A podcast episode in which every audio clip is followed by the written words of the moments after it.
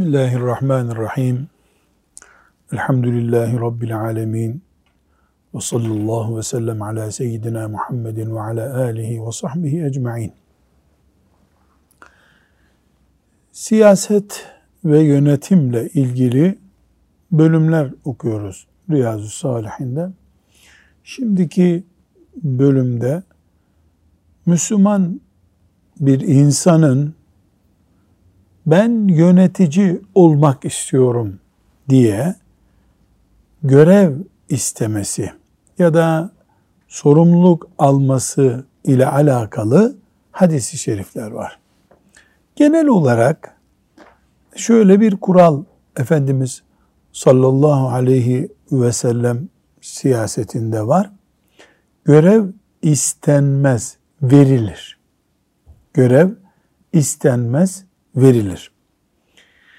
Bunun için hadisi şerif de var. Şimdi onları göreceğiz. Efendimiz sallallahu aleyhi ve sellem biz bu görevi ben bunu istiyorum diyene vermeyiz diye uyarısı var. Fakat e, bu şu anlamda değil. Müslüman dilekçe yazıp ben filan camiye imam olmak istiyorum. Filan belediyede şu görevi almak istiyorum, memur olmak istiyorum diye yani isteyecek bir dilekçe yazmaz şeklinde değil bu. Bu şudur, Müslüman bir ayrıntıya girdiğimizde bir işi yapacaklar arasında tekse, başka kimse yapamıyorsa onu o şehirde, Müslümana zaten vacip olur o görevi istemek. Ben buna hazırım.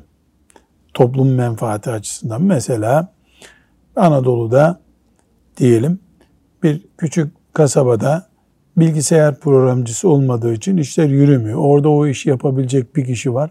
Vacip olur o işi yapması. Ama e, yapabileceklerin arasında işte sesini yükseltip daha öne çıkıp bu görevi bana verin.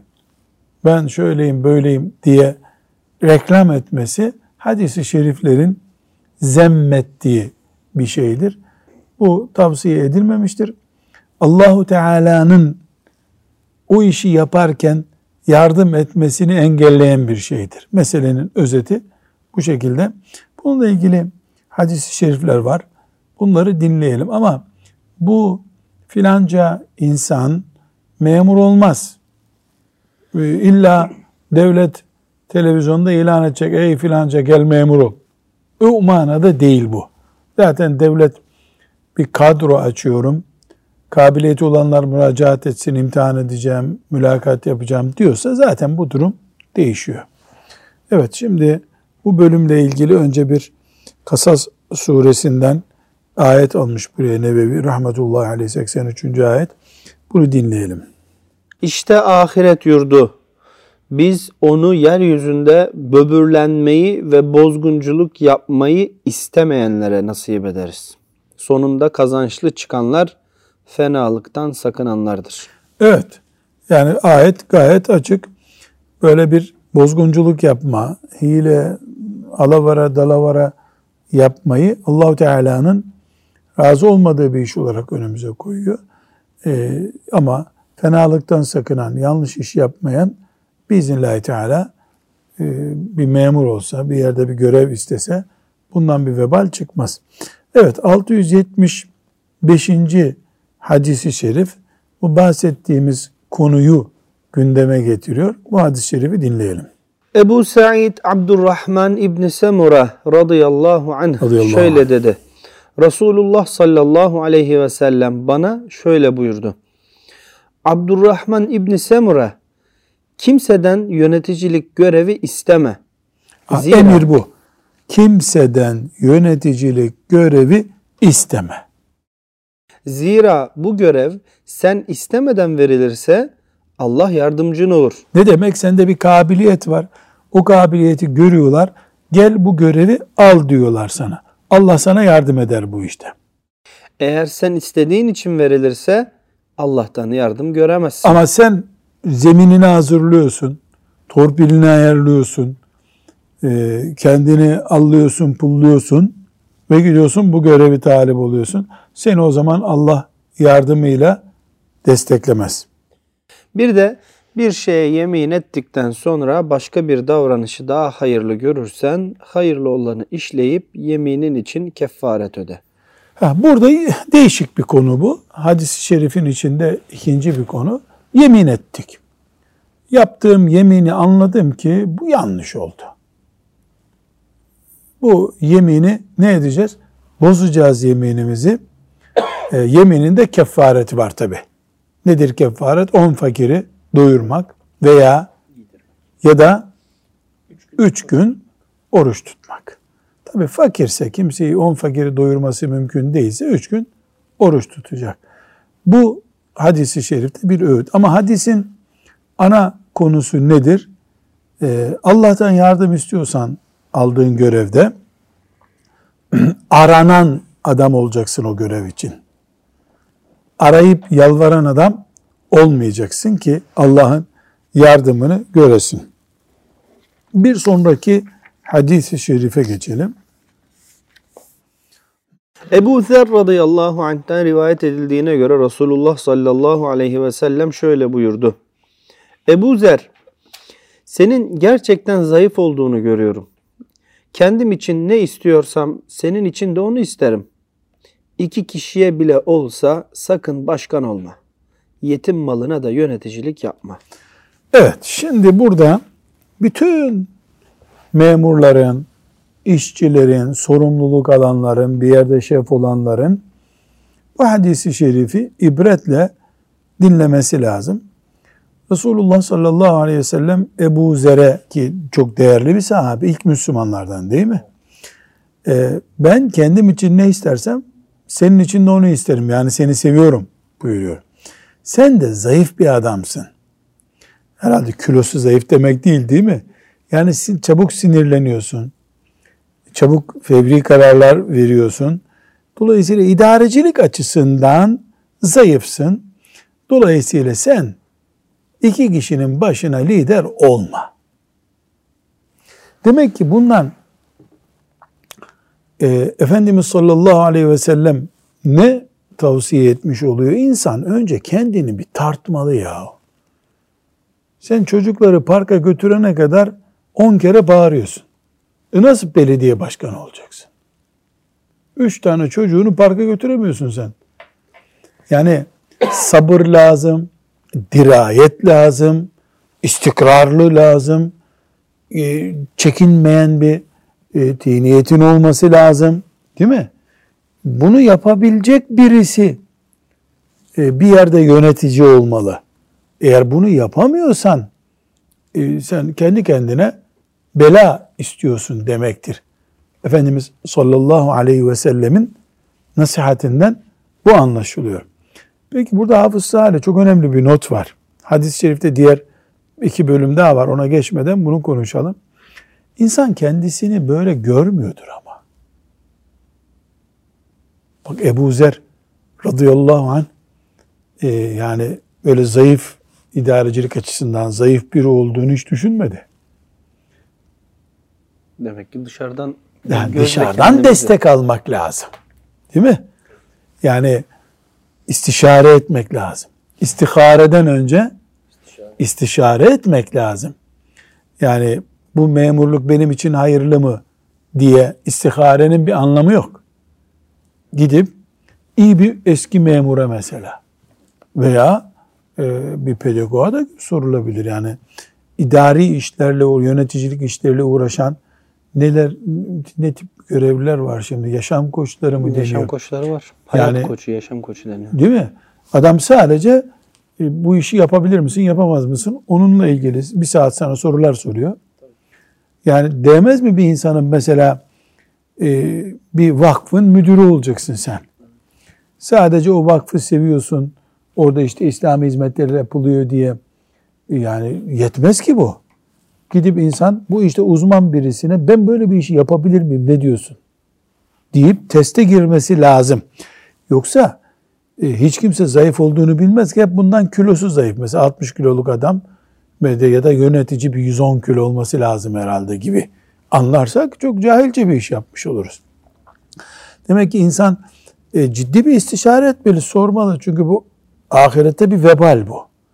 ve bunu hiç sormadan böyle gafletle daldıysan bu vebalde de e, tövbe gerekecek sonra. İkinci bir mesele Efendimiz sallallahu aleyhi ve sellem sanki Ebu Zer radıyallahu anh böyle bir eksiği olacağından değil e, bize nasihat ediyor.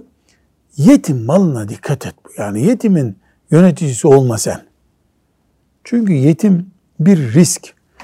E, Ebu Zer radıyallahu anh'te zaten bir zafiyet var. E, ne zafiyeti bu? İşte çok sinirli, çabuk karar veriyor. Neyse artık yani bilmiyoruz onu. Yetim malında ola ki yanlış karar verirsin. Çocuğun arsası satılmaması gerekiyordu. Sen satarsın. Çocuğun gelecekte fakir olmasına sebep olursun. Yeter sana bu bir bela olarak buyurmuş oluyor sallallahu aleyhi ve sellem Efendimiz. Bir de bunu bu arada sıkıştırdık araya. Bu hadisin genel e, manasından ya da bir toplu bakıldığında e, Efendimiz sallallahu aleyhi ve sellem bize yani Müslüman Müslümana onun lehine bildiği bir nasihati yapar muhakkak diyor. Değil mi? Hadise kuş bakışı baktığında Peygamber Efendimiz sallallahu aleyhi ve sellem yani böyle hutbe okurken ey Müslümanlar işte Allah böyle buyuruyor demiyor da çok sevdiği kadim Müslümanlardan ki Ebu Zer radıyallahu anh ilk Müslümanlardan yani kimsenin olmadığı zaman e, Müslüman olarak var olan birisi ona Efendimiz sallallahu aleyhi ve sellem nasihat ediyor. Demek ki bizim dinimizde sen bir Müslüman olarak bir şeyin aslını biliyorsan mesela yıllarca Hasan Hoca 33 sene mi Kur'an kursu hocalığı yaptı Hasan? 30 sene 3. 30 sene 3 ay Kur'an muallimliği yaptı. Şimdi Salih sen e, Kur'an muallimi olmak istiyorsun bir yerde. E, senin yaşından fazla Hasan Hoca Kur'an hocalığı yapmış. E, seni de tanıyor Hasan Hoca. Yani Hafız Salih'i tanıyorum diyor. Senelerde kaç senedir berabersiniz Hasan Hoca ile? 15 senedir aşağı yukarı. 15 sene yani az çok seni tanıyor. Şimdi sen hemen kadro açıldı diye dilekçe yazıp işte Eyüp müftülüğünde Kur'an muallimi olmak istiyorum diyorsun. Bir de Hasan Hoca'ya gidiyorsun. Ya Hasan Hoca sen 30 sene bu işi yaptın. Bu iş Diyanet'te nasıl yapılıyor? Biliyorsun. Beni de tanıyorsun. Bir bak bakalım ben yani 20 tane talebeyle baş edebilir miyim? E Hasan Hoca da bir Müslüman olarak farz ona sana nasihat. Ve izestansahaka fensah fensah. Sana nasihat istediği zaman nasihat et Müslümana. Biz tabi burada Kur'an muallimliği Hasan Hoca hazır böyle eski bir Kur'an hocası olduğu için şimdi aklımıza bu geldi. Her işte böyle ama. Öğretmenlikte de böyle. Öğretmenlikte böyle. Basit bir işçilikte de böyle. Mesela e, insanın e, memurluk çeşidi var. Akşama kadar oturuyorsun. Kimse gelmiyor. Sadece burayı bekle diyorlar sana. E bir de var ki 20 kişi saatte geliyor, soru soruyor vesaire. Senin yapamayacağın iş olabilir. Fazla soruya uygun kabiliyetin olmayabilir. İlla bedensel kilomuz yani kaç kiloyuz bununla ölçülmüyor. Beynimizin rahat ettiği işler var, rahat etmediği işler var. Bu hadis-i şerif muhteşem bir şey zaten. Yani keşke anneler babalar illa çocuğum filan memur olsun da ne olursa olsun. Hatta memurluk için ne diyorlar? Altın bilezik diyorlar. Yani onu taktın mı zengin oluyorsun. Öyle değil ama ahireti bir de düşünmek gerekiyor. Bu mübarek hadisi şerifi Salih Hafız bir daha okuyalım şimdi. Ebu Zer, senin gerçekten zayıf olduğunu görüyorum. Kendi... Ama bu zayıf bak iman zafiyeti, beden zafiyeti değil. İdarecilik, İdarecilik açısından zayıfsın sen. Kendim için ne istiyorsam senin için de onu isterim. Ya. İki kişiye bile olsa sakın başkan olma. Evet. Yetim malına da yöneticilik yapma. Yapma. Bu hadisi şerifi Müslüman dinledi. Müslim'de e, ve Nesai'de, Ebu Davud'da sahih bir hadis-i şerif bu. Bu hadisi şerifi dinledi mümin. Ezan okununca camiye giden bir insan. Niye? Hayya salah deniyor ya. Peygamber çağırıyor, Allah çağırıyor. Celle Celaluhu. E, bu hadisi şerifi de ezan gibi dinlemek lazım değil mi Hasan Hocam? E bir peygamber sana bir emir veriyor aleyhissalatü vesselam. Baldır güldür gidip bir yerde memur olma buyuruyor. Tabi Salih Hocam Burada bir mesele daha var. Yani gidip de İngiltere'de e, kafir bir devlette memur olmak o ayrı bir mesele. Her şey helal, temiz, İslami bir ortam. Yani onu konuşuyoruz biz buna rağmen. Şimdi buradan yani İngiltere'de ya da Norveç'te kafirlerin kilisesine hizmet eden bir memur olayım mı bunu konuşmuyoruz zaten. O başka bir sorun. Her şey helal, mubah. Şahsım açısından acaba caiz mi, değil mi, uygun mu, değil mi onu konuşuyoruz. İnşallah Teala bu hadisi şerifin bereketiyle hareket ederiz. Bir sonraki hadisi şerif yine onunla ilgili onu dinleyelim. Yine Ebu Zer radıyallahu anh şöyle dedi. Ya Resulallah beni vali tayin etmez misin? Bu demişti. sefer Ebu Zer gidiyor. Ee, beni vali tayin et diyor bir yere. Eliyle omzuma vurarak şöyle buyurdu. Ebu Zer sen zayıf bir adamsın. İstediğin görevse bir emanettir. Bu emaneti ehil olarak alan ve üzerine düşeni yapanlar müstesna aslında bu görev kıyamet gününde bir rezillik ve pişmanlıktır. Ya bu belki başka bir olaydır. Ya da bu olay üzerine Efendimiz bu uyarıyı yaptıktan bir zaman sonra biraz önce dinlediğimiz sözü tekrar ona söylemiştir. Ama bu da Müslim'in hadisi, bu da sahih hadis-i şerif. Bu hadis bir şey ilave etti. Nedir o? Ee, görev ne olursa olsun bir emanettir. Bu emanette kıyamet günü sorulacak. Hiç bunda şüphe yok. Kıyamet günü emanetleri soracak Allah. Dolayısıyla kıyamet günü rezil olmak var. Perişan olmak var. İyisi mi Müslüman bari fiziksel tedbirler alıp yani benim bünyem buna uygun mu değil mi diye bakmalı. Her şey para değil. Her şey koltuk değil. Ahiret var diye düşünmek lazım. Bir sonraki hadisi şerife geçebiliriz. Ebu Hureyre radıyallahu anh'ten rivayet edildiğine göre Resulullah sallallahu aleyhi ve sellem şöyle buyurdu.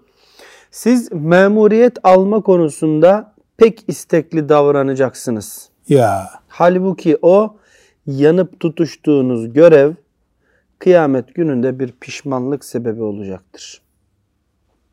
Bir daha okuyalım Salih Hocam Ebu Hureyre'den. Siz memuriyet alma konusunda pek istekli davranacaksınız. İyi. Ne zaman? Kendisinden sonra zaten Efendimiz sallallahu aleyhi ve sellem memurları tayin ettiği için o zaman bir sorun yok. Bak Ebu Zer'e vermedi memurluk. Halbuki o yanıp tutuştuğunuz görev kıyamet gününde bir pişmanlık sebebi olacaktır. Şimdi bu hadis bir defa mucize. Mucize. Neden? Yani Efendimiz sallallahu aleyhi ve sellem sanki görüyor gibi devlet kapısında memur olmak için insanların nasıl böyle bir sürü tavizler verdiklerini, şahsiyetlerini yıprattıklarını, hiç ahireti düşünmediklerini, sadece bir koltuk kapma peşinde olduklarını görüyor gibi konuşmuş sallallahu aleyhi ve sellem Efendimiz. Yani devlet ve mal bu iki husustaki hadisler tecelli etmiştir. Yani devlet ve mal konusunda din çok zarar gördü. Dindar da çok zarar gördü. Niye? Gözü görmüyor Müslümanın. Gözü görmüyor. Kıyamet günü pişman olacağını bile bile insan bu bataklığa girer mi? Giriyor işte. Peki bir baba ahirete iman ediyor. Bir anne ahirete iman ediyor. Hesap gününe iman ediyor.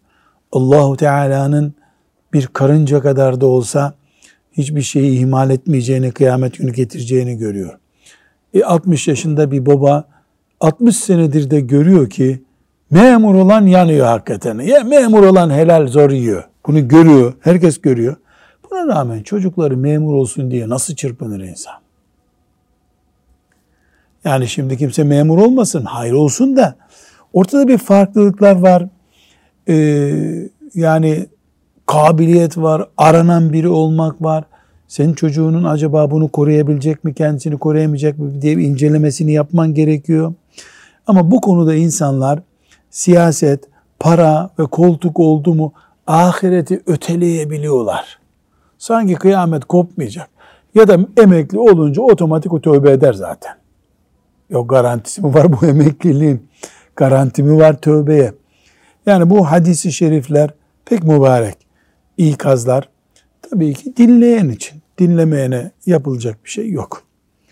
Rabbim amel etmeyi de müyesser kılsın. Ve sallallahu ve sellem ala seyyidina Muhammed ve ala alihi ve sahbihi ecma'in velhamdülillahi rabbil alemin.